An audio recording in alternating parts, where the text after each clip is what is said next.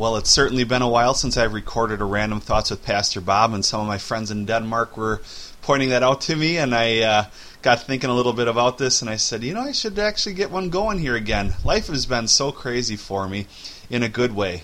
I launched a new ministry called That's Life Ministries.com, and uh, visit it on the internet and leave a comment, shoot an email to me, and uh, what it is, it's a ministry that helps people cope and persevere by uh, being mature in Christ and knowing who they are, and, and no matter what we deal with in life, that we can make it through. Um, I have come from a past of a lot of hurt, a lot of uh, damage done by the church, and yet through it all, I've maintained that ministry is awesome.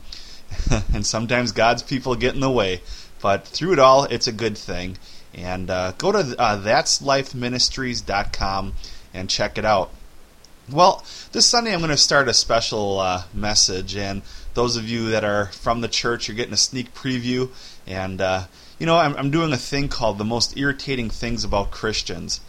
Last week I talked about hurt in general. Who hurt us? What hurt us? And how do we recover from that? And this week I'm going to talk about uh, collateral damage. And collateral damage is something that happens in the military and other places where, um, well, for instance, I was paintballing with a group of teenagers years ago, and uh, as soon as the whistle blew, the guy behind me shot me square in the butt, let, let alone about oh, about a foot away. And uh, boy, I tell you what, a, a paintball uh, from a foot away that has a tendency to sting. That's considered collateral damage when you end up hurting your own people unintentionally.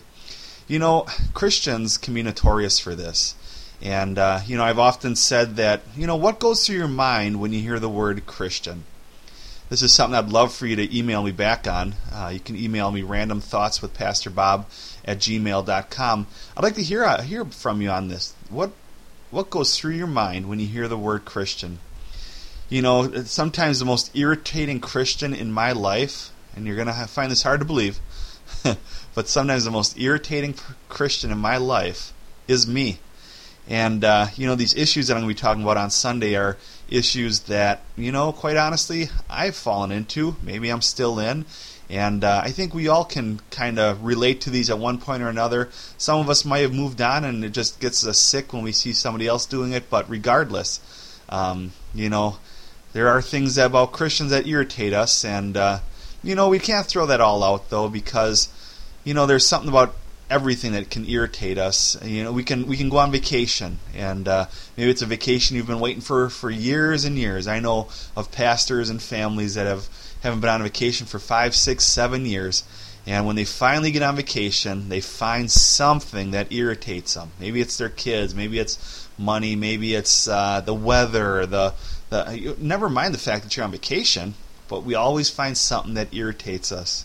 This Sunday, I'm going to uh, basically put nine different things in a hat, and we're going to draw, and whatever number we draw is what I'll preach on. And uh, um, you know, the the nine that I'm going to talk about is number one: Christians who never make a big deal about anything.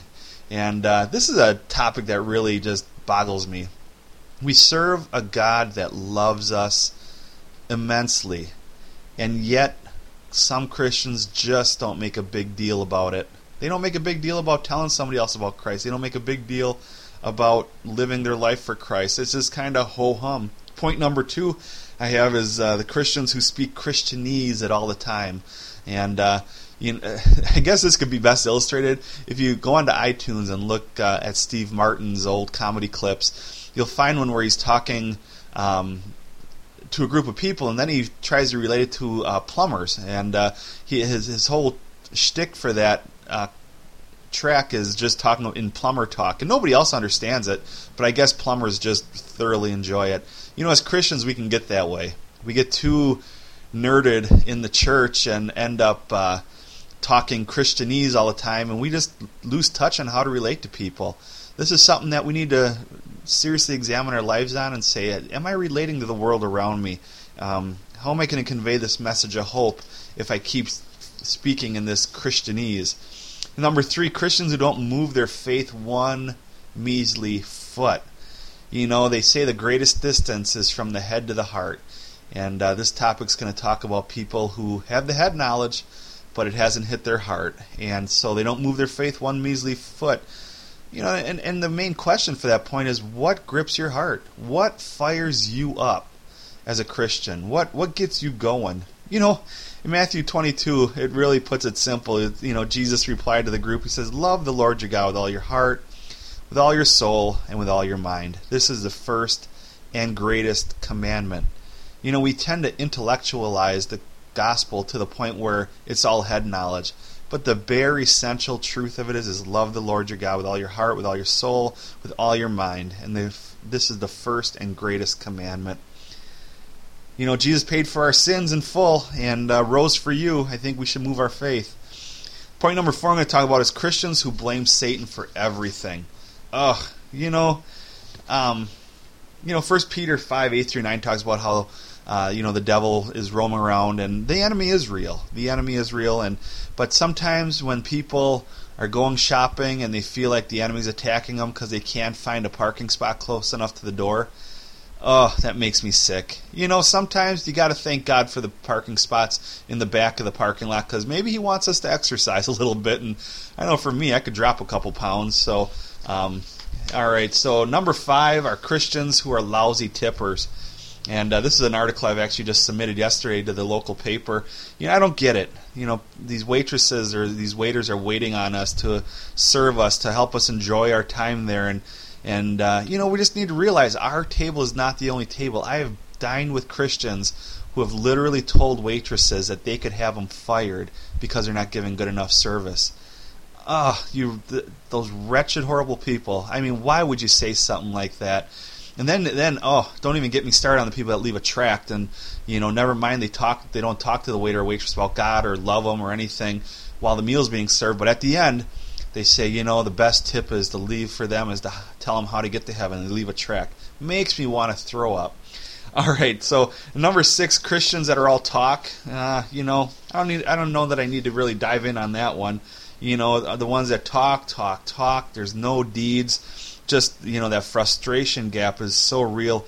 James 2:17 says in the same way faith by itself if it is not accompanied by action is dead. Talk is good, don't get me wrong, and it has its place. That's how you strategize, that's how you dream, that's how you come up with these things. But you know, if you're not willing to put it into action, I don't get it. Number 7, Christians who major on the minors.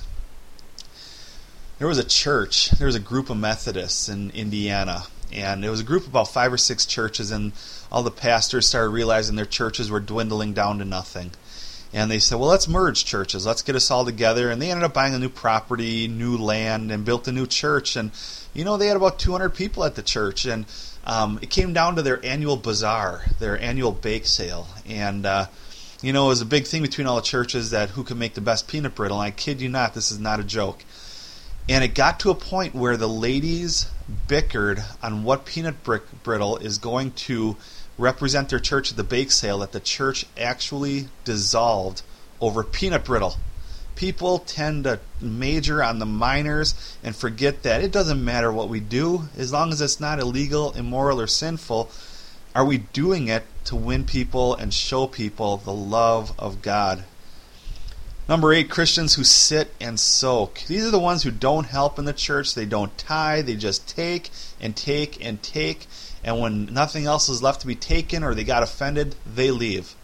Which honestly isn't a bad thing, I guess, from uh, pastors or uh, leadership perspective. But you know, when you're in a church and you realize what God has done in your life, we have been blessed to bless others. And uh, this is a pet peeve of mine Christians who just sit and soak. Now, I'm not saying that it's a bad thing if someone is burnt by church or hurt by church or is transferring churches and they just need a time to sit back and relax and what I call defrag uh, from their other experiences.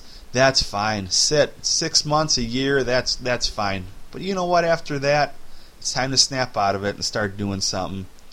Then you get the last group, the people that think the church is all about them. You know, it is. It really is. The church is all about them. And I think that's a valid point. But the church is all about them and others. So people look at this as a one sided coin when in fact there's two sides. You know, church is all about you. You are the church. But it's also about other people and reaching others.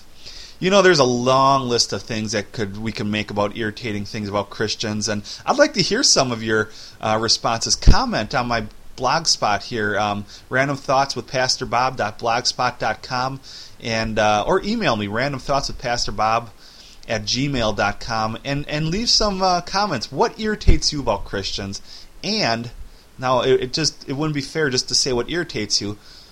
What are you doing to make a difference? Okay, how do you deal with those irritations in life?